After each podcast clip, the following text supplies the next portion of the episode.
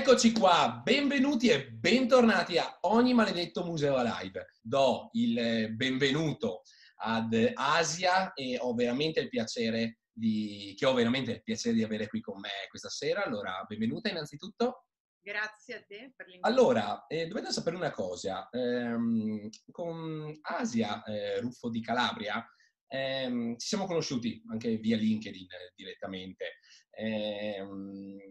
e, e l'ho voluta qui in particolar modo per una esperienza in particolare. Tuttavia, dopo quando ci siamo, eh, quando siamo conosciuti, quando ci siamo scambiati comunque le nostre opinioni in merito all'evoluzione del mondo museale, eh, ho trovato affascinante il percorso che lei ha fatto nel corso di questi anni e quindi la inviterei eh, non solo a introdursi e poi pian pianino andiamo a eh, portare all'interno della nostra chiacchierata questo suo, questo suo percorso, appunto, come ho detto, dall'Italia, dal suo percorso di studi, dal suo percorso formativo in Italia, fino a, alla Francia, dove si trova in questo momento, se non sbaglio, giusto? A Parigi, sì, esatto. A Parigi, appunto. Allora, Asia, eh, dici un po' chi sei e un po' il tuo percorso di studi, ecco, perché abbiamo alcune cose in comune. Allora, buonasera a tutti. Io sì, eh, sono laureata in architettura a mm. Valle Giulia, eh, quindi una delle università La Sapienza più importanti in Italia e quindi completati i cinque anni mi sono resa conto che non era il percorso che era adatto a me e, e quindi ho deciso di partire per Milano per un master in museologia e gestione dei beni culturali a, alla Cattolica di Milano. Eh, quindi come, come, abbiamo detto prima con te, insomma, condivido la passione per l'architettura, soprattutto per la storia dell'architettura, ma poi alla fine non è stato il mio lavoro, ecco. Eh, eh, perché la, la, mia passione era da, da, sempre i musei, ma era una passione in secondo piano, diciamo, e, e quindi pensavo che essere architetto fosse la mia strada, invece no, assolutamente. Infatti, eh, di questo, appunto, eh, questo percorso, io, io, sono scappato prima dal mondo dell'architettura, quindi ero a Venezia, mentre facevo il test mi sono accorto ho detto no, non può essere questa la mia vita, ho preso un'altra strada. Non so se ho fatto bene o male, io sono contento, quindi va bene così. Te ti sei accorta dopo un po' di anni e sei arrivata appunto a studiare museologia, giusto? Sì, esatto, sì, sì, sì. E, e successivamente com'è che sei entrata eh, all'interno del... Com'è che hai continuato ecco, questo tuo percorso formativo? Allora, devo dire che mh, una cosa che sì, ho abbandonato, diciamo, dopo la laurea architettura, ma il fatto di essermi laureata in tempo in cinque anni con il massimo dei voti mi ha dato, come dire, quella, un po' quella determinazione, perché architettura comunque è una facoltà molto impegnativa, a, ehm, a, raggiungere i miei obiettivi. Quindi il mio obiettivo era voglio lavorare in un museo, ma non so con che ruolo, perché effettivamente io d'architettura avevo tutta un'altra formazione. Quindi il master mi ha permesso di avere una conoscenza teorica nell'allestimento di mostre temporanee, ma anche nel percorso diciamo, permanente delle, delle collezioni in un museo. E eh, ho avuto la possibilità di fare quindi un tirocinio alla sovrintendenza del Colosseo,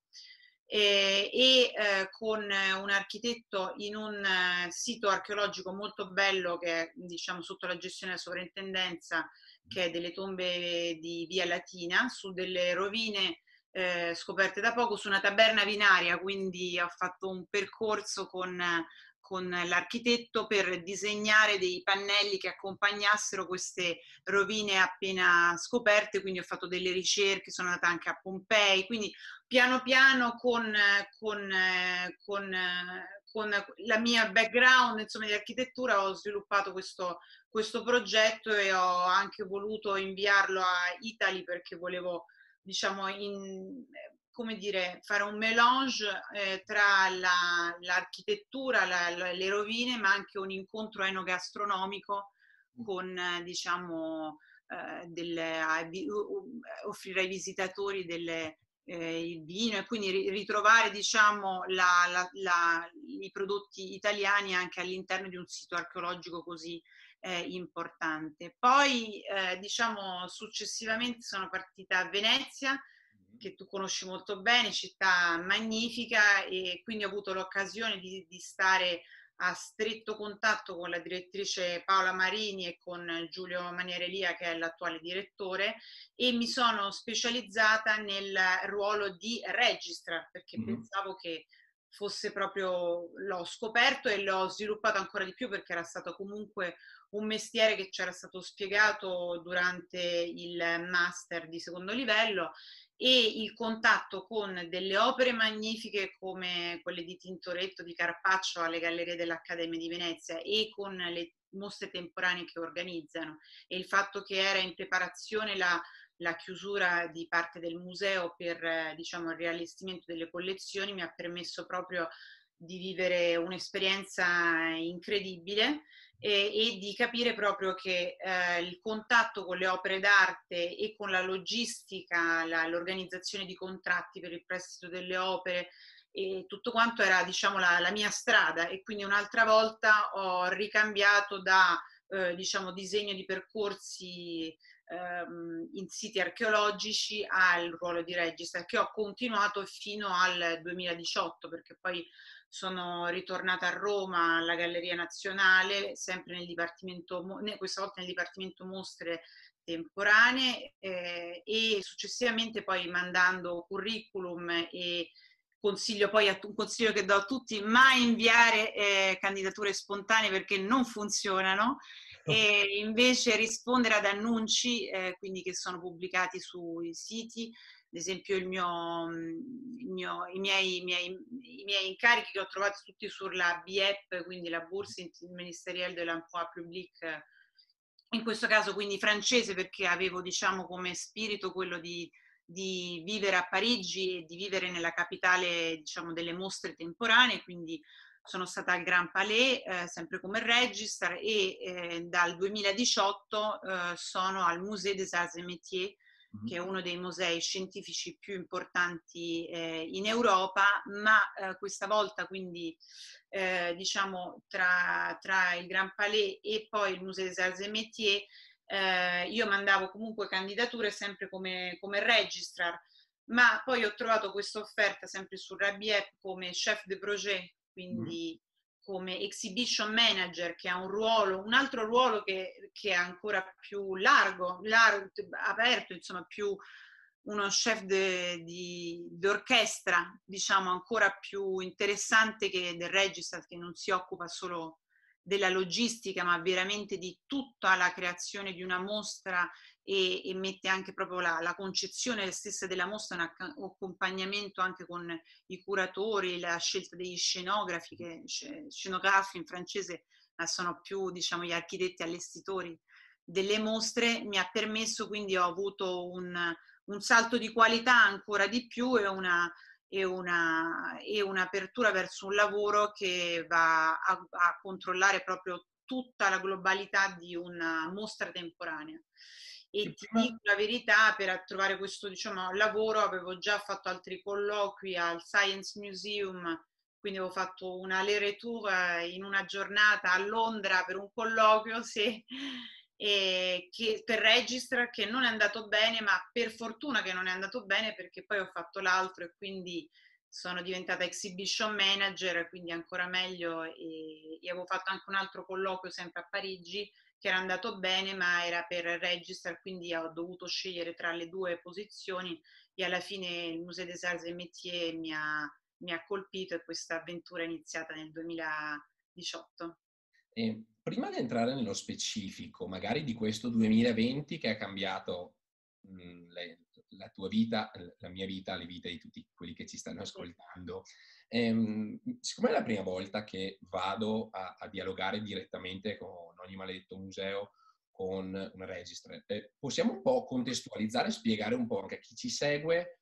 qual è la tua mansione nello specifico e, e, e quello che fai. Mi spiego, siccome tu hai avuto una formazione, eh, una formazione accademica in architettura, grazie alla tua passione avevi un focus chiaro l'obiettivo cos'era? Quello di lavorare in un museo e eh, sei riuscita comunque ad adattare quella che era la tua formazione, dopo trasformarla in una sorta di, ehm, di passione iniziale che ti ha portato ovviamente a lavorare al museo fino ad avere questo ruolo trasversale, chiamiamolo, grazie al quale riesci a dialogare con più persone. ok? E riesci a controllare. Possiamo un attimo soffermarci su questo, quindi spiegare intanto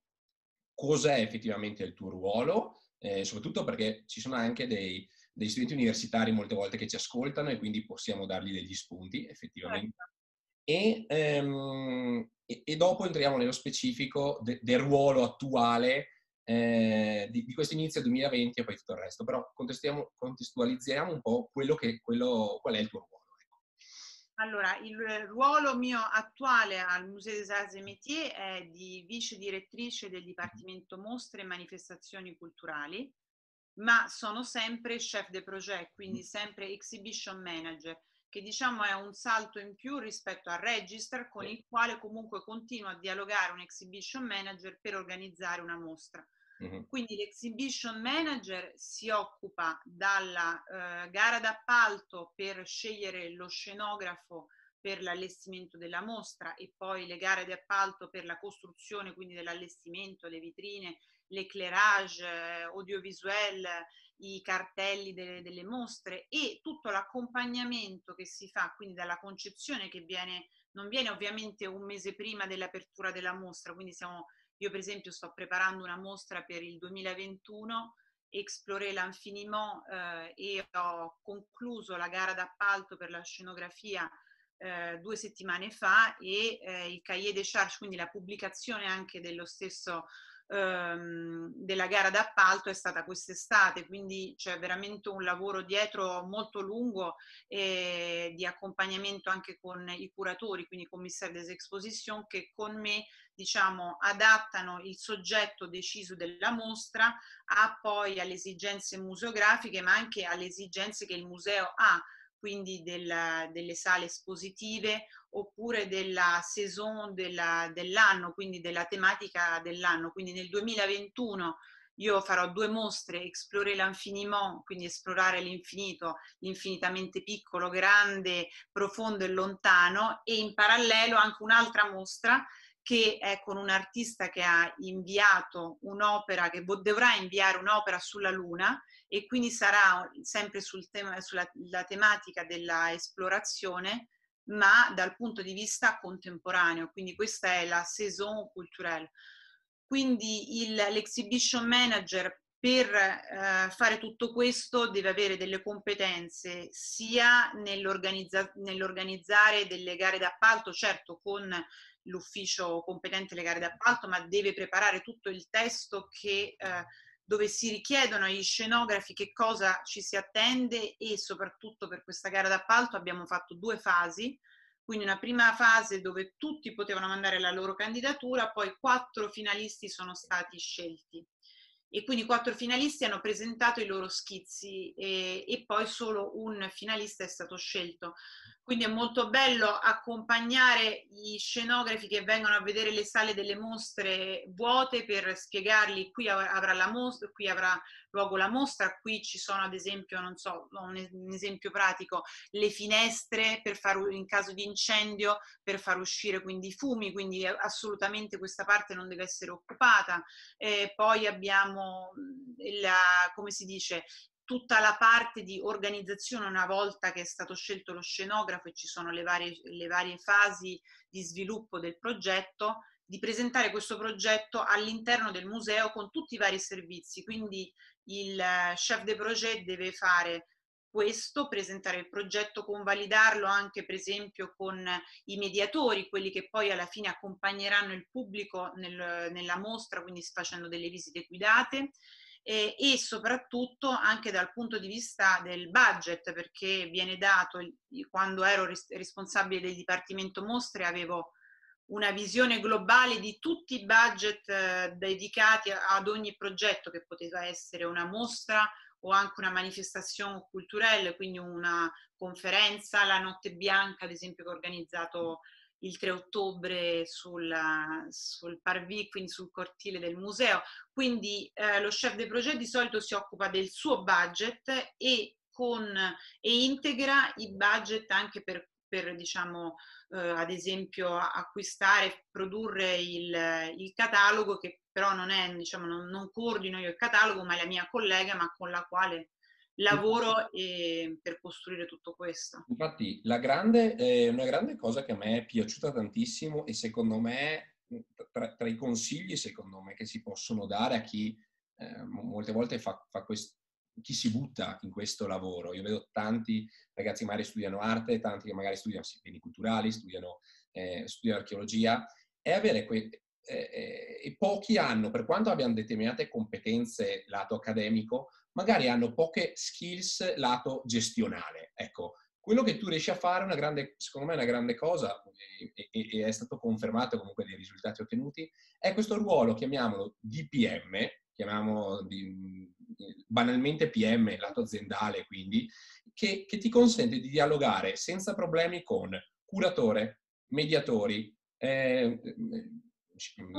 comunicazione anche il servizio comunicazione infatti perché si parlava del rapporto con la comunicazione eh, e con la direzione perché poi alla fine bisogna rendere conto comunque ecco. Quindi secondo me già qua eh, ci sono già tre grandi eh, due, due maxi punti secondo me. Uno che abbiamo già detto è vero se vuoi qualcosa, il consiglio, se, se, il tuo focus è lavorare in un museo, non devi demordere, ma tra virgolette adattarti a certe cose fino a quando non riesci a trovare la tua, eh, la tua area, chiamiamola. E se non riesci a trovare definitivamente la tua area, è quello praticamente di, dare, di, di, di riuscire a legarti e riuscire a dialogare con tut- anche le altre figure attorno, perché secondo me questa è la grande competenza che ad oggi manca a molte, a, a molti, a molte persone che comunque eh, lavorano all'interno del mondo dei beni culturali, che io stesso, con i quali mi trovo molte volte a dialogare con, ehm, con molti professionisti all'interno del museo, manca questa figura. E quindi eh, ecco il motivo per cui ho, ho scelto anche di, di, di, portare la testimonianza di Asia, perché a mio parere è, è questa figura, come abbiamo detto prima, trasversale che ti consente di unire le varie figure, quindi anche eh, realtà che sono completamente diverse, perché vai ad andare a mettere d'accordo il curatore con eh, il reparto comunicazione, con la direzione, con i mediatori, non penso che sia la cosa più semplice, anzi... Curatore magari che vuole 200 opere nel, dentro ecco. la sala, ma non entrano neanche le opere, oppure chiedere troppi prestiti ad altri musei mm-hmm. per una questione di budget o di tempistiche non è possibile oppure che lo scenografo non vuole che l'oggetto sia messo sotto una vetrina, lo vuole che tutto il pubblico lo possa quasi toccare, invece il conservatore dice no, assolutamente bisogna mettere mise a distance una vetrina, quindi sì, sono tutti questi, eh, io li chiamo un po' giochi, però alla fine se è un lavoro, cioè se è appassionante diventa quasi un gioco, però sì, è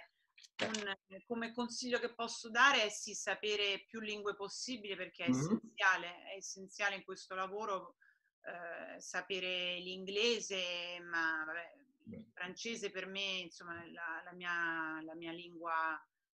come l'italiano, quindi scegliere quindi come un'altra, una, una terza lingua e poi sapere anche eh, una lingua, per esempio, come il russo o cinese, su una cosa che ancora non, non, non, mi sono cimentata, non so se ci cimenterò mai, però so anche lo spagnolo e quindi, ma lo farlo non per obbligo, per dire eh, imparo questa lingua per trovare lavoro, ma per, per propria cultura e per poi dialogare con altre culture, perché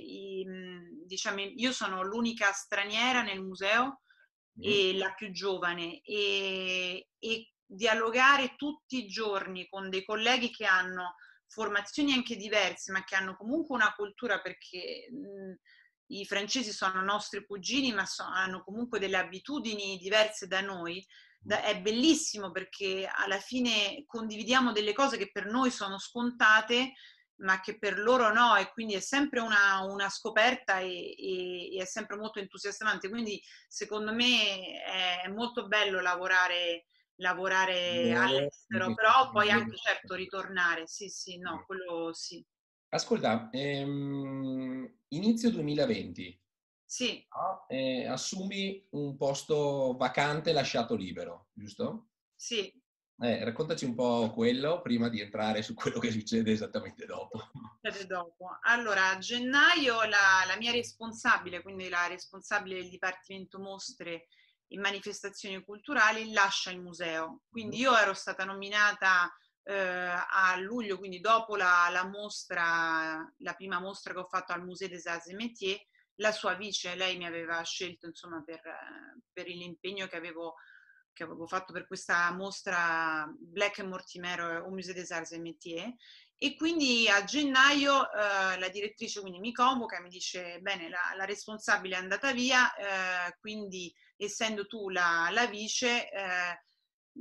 hai tu questo compito di fino a quando non verrà pubblicato il posto come responsabile mostre di essere tu la, a pilotare quindi un dipartimento di sette persone mm. eh, tutte più grandi di me eh, e, e, quindi di avere questa responsabilità, questo onore,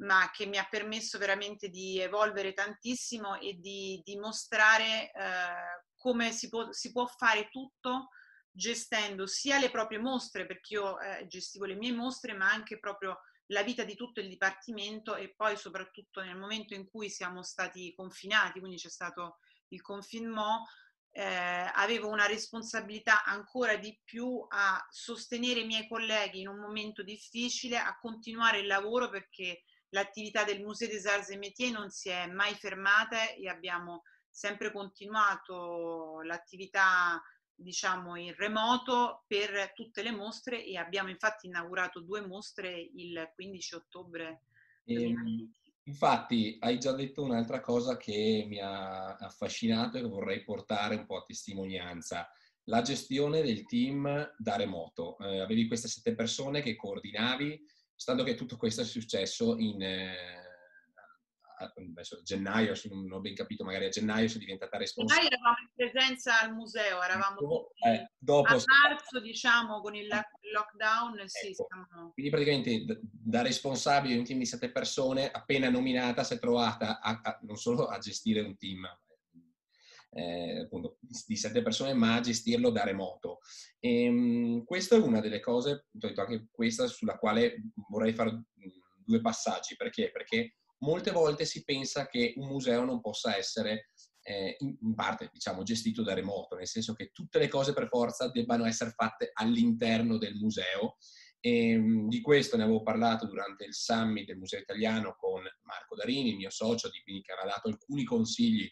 eh, dato anche strumenti da utilizzare per lo smart working, definiamolo così, ma ehm, la tua esperienza specifica, cos'è che avete fatto appena c'è stato il lockdown e come dialoghi, dialogavi e come dialoghi adesso con il tuo team, che strumenti utilizzi, ehm, così anche da, e anche ogni, magari ogni quanto fate le riunioni generali, ecco, certo. giusto per dare degli spunti.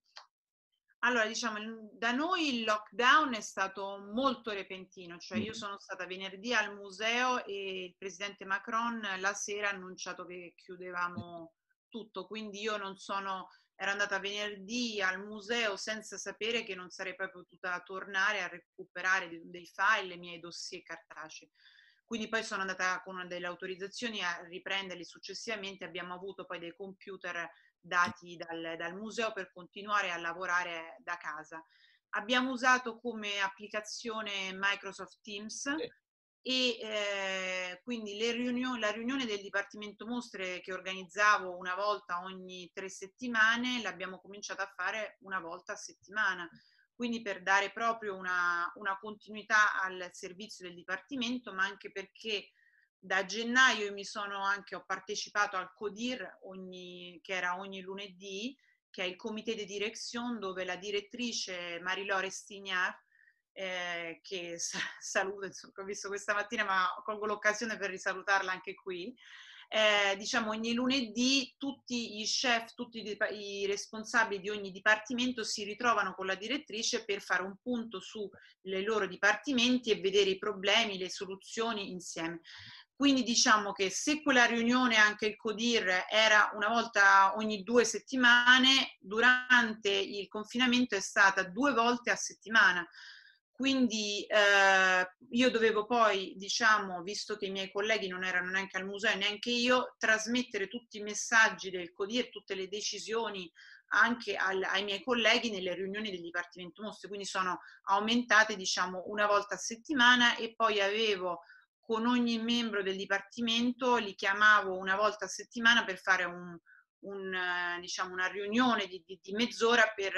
capire l'avanzamento dei progetti, dare nuove dare nuove magari direttive, anche sapere come stavano e come vivevano nel momento del confinement, perché è stato da un punto di vista psicologico per tutti abbastanza pesante e quindi anche per motivare perché non sapevamo quando sarebbe finito e era, sì, era molto strano non lavorare eh, al, al, museo perché la cosa che mi è mancata di più è stato il contatto con, con i colleghi e ho notato una cosa diciamo negativa anche se eravamo con i computer del museo, Teams, telefonate, tutto quanto, ma io ho notato proprio un raddoppio del, del, lavoro perché comunque è più semplice, uno si alza, va nella stanza accanto e dice al collega mostro questo progetto di qua piuttosto che chiamarlo, magari era occupato in un'altra riunione e quindi era un po' più, un po più complicato.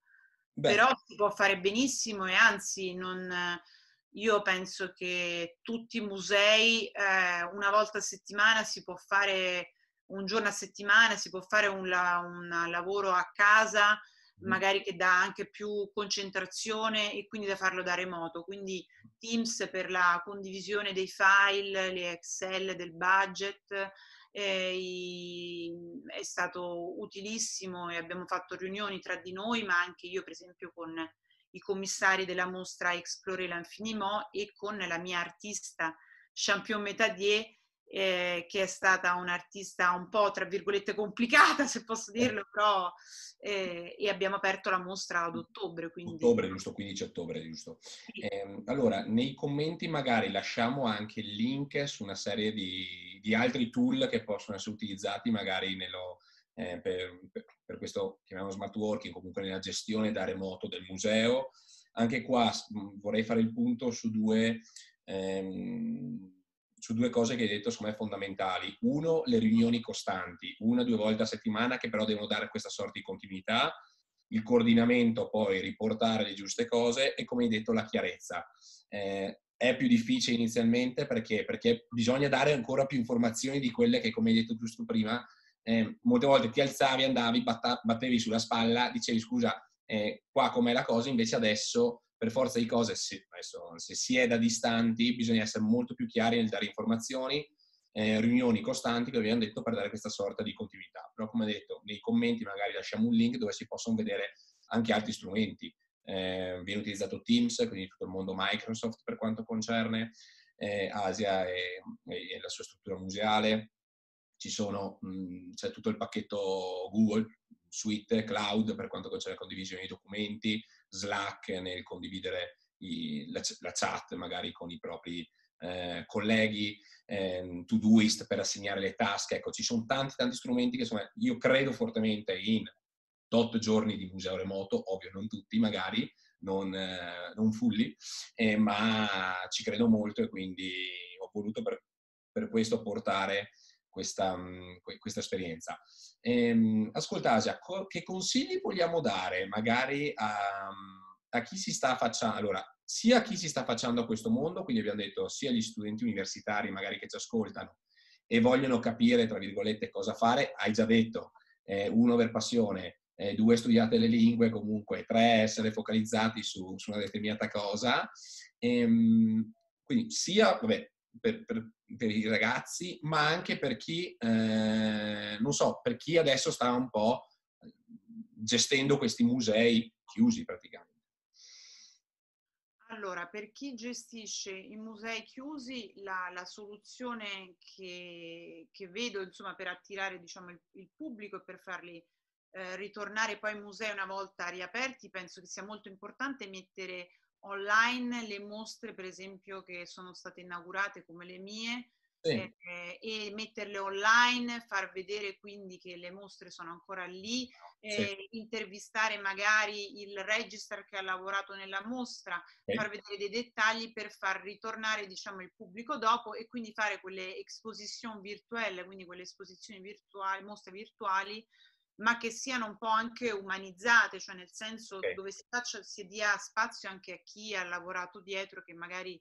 non tutto il pubblico ha conoscenza giustamente di, del lavoro e dei tempi anche che ci sono mm. dietro queste mostre. E questo quindi è una cosa che, che, cons- che consiglio. Garantire costantemente questa, questa fruizione online e, e di dare questa sorta di continuità. Ecco. E, poi un'altra cosa, noi per esempio abbiamo fatto quindi delle conferenze prima del, del lockdown e anche del confinamento che stiamo vivendo attualmente, anche se diciamo parzialmente perché io vado tre giorni al museo e due giorni faccio a casa lavoro, però magari di rimettere sul, sul sito web del museo delle conferenze che abbiamo registrato o chiedere a gli, intervenant, quindi coloro che hanno fatto le conferenze, di magari di rifare un nuovo podcast eh, sulla la mostra che abbiamo inaugurato, quindi di, di far vivere tutto ciò e, e ovviamente di, di, per chi ha la possibilità di continuare a lavorare al museo, come faccio io che vado tre giorni eh, al museo, magari di mandare, far vedere anche sulle réseaux sociaux, quindi su Facebook o Twitter, mandare al responsabile della comunicazione delle foto del, del, del museo, delle collezioni, quindi fare dei focus anche su degli oggetti continuare a produrre contenuti. Questo è un po' esatto. l'imperativo eh, che comunque ci, ci, lega, ci ha legato nella prima parte del lockdown, del, del primo lockdown e, e, e, deve secondo me essere lo sprono, come hai detto giustamente te, anche per continuare, che deve continuare questa produzione certo. di contenuti, deve diventare come parte integrante del proprio lavoro. Ok? E vuoi, altro, vuoi aggiungere altro invece altri consigli che vogliamo dare a qualche, a qualche studente che si sta imbattendo magari in questo mondo e sta cercando di capire se quello che ha studiato è la giusta direzione? Allora, per essere sicuri della giusta direzione, non si è mai sicuri della giusta direzione eh. e io lo, lo, posso dimostrare perché ho cambiato da registra, da, da architettura a registra, eccetera. Quindi la sicurezza ormai non esiste più, mm. ma il consiglio che posso dare è che, di non vedere questa mancanza di sicurezza come, oddio, un, un problema, ma anzi dire io sono qui, io mi impegno, eh, mando candidature e cerco di rubare con gli occhi il più possibile eh, e di viaggiare il più possibile, di guardare anche e di capire fin da subito il ruolo che uno vuole, vuole ricoprire, perché già cercare un lavoro dicendo voglio lavorare al museo non è sufficiente, cioè individuare bene, voglio essere curatore, voglio essere regista, voglio essere per il eh, fundraising, quindi specializzarci, cercare un corso, fare uno stage e poi eh, trovare quindi lavoro in, quel, in, quel, in quell'ambito e, e, avere, diciamo, essere aperti a, a, a viaggiare perché questo è, è fondamentale anche per, per, pochi mesi, ma credo che l'esperienza all'estero sia, sia fondamentale soprattutto nel mondo de, dell'arte e dei, dei musei. Ecco. Beh, eh, tanti, veramente tanti tanti spunti secondo me, abbiamo toccato tanti tante tematiche, io ti ringrazio veramente tanto per eh, dubbi, domande, se avete qualcosa trovate il link per andare nel gruppo e per altre cose noi siamo, siamo qua, Asia è anche nel gruppo, quindi eventualmente si può parlare. Sì, potete farmi qualsiasi domanda e io vi aspetto, dico... Infatti, eh, quello volevo fare io invece la proposta, eh, io mi aspetto allora, un minimo. Allora, vi, vi aspetto al Museo des Arts et Métiers incrociando le dita, quindi per il 28 gennaio per la Nuit des Idées, quindi la notte delle idee con l'Institut Français, eh, di farvi vedere quindi le mostre Champion Metadier e Toxi Toys che sono adesso nel museo e Top Model e per la mostra di Explorer l'Infiniment eh, a ottobre 2021 e dell'altra mostra con Annie Orbanon, l'oggetto che verrà inviato sulla Luna. Quindi abbiamo tanta programmazione e vi aspetto al Museo des Arts et Métiers con eh, a braccia aperte per, per anche domani, insomma, per, per condividere le nostre esperienze insieme. Guarda, io ti ringrazio veramente tanto e in bocca al lupo per tutto intanto. Crepi il lupo, grazie. Ciao, grazie. Grazie mille, ciao a tutti.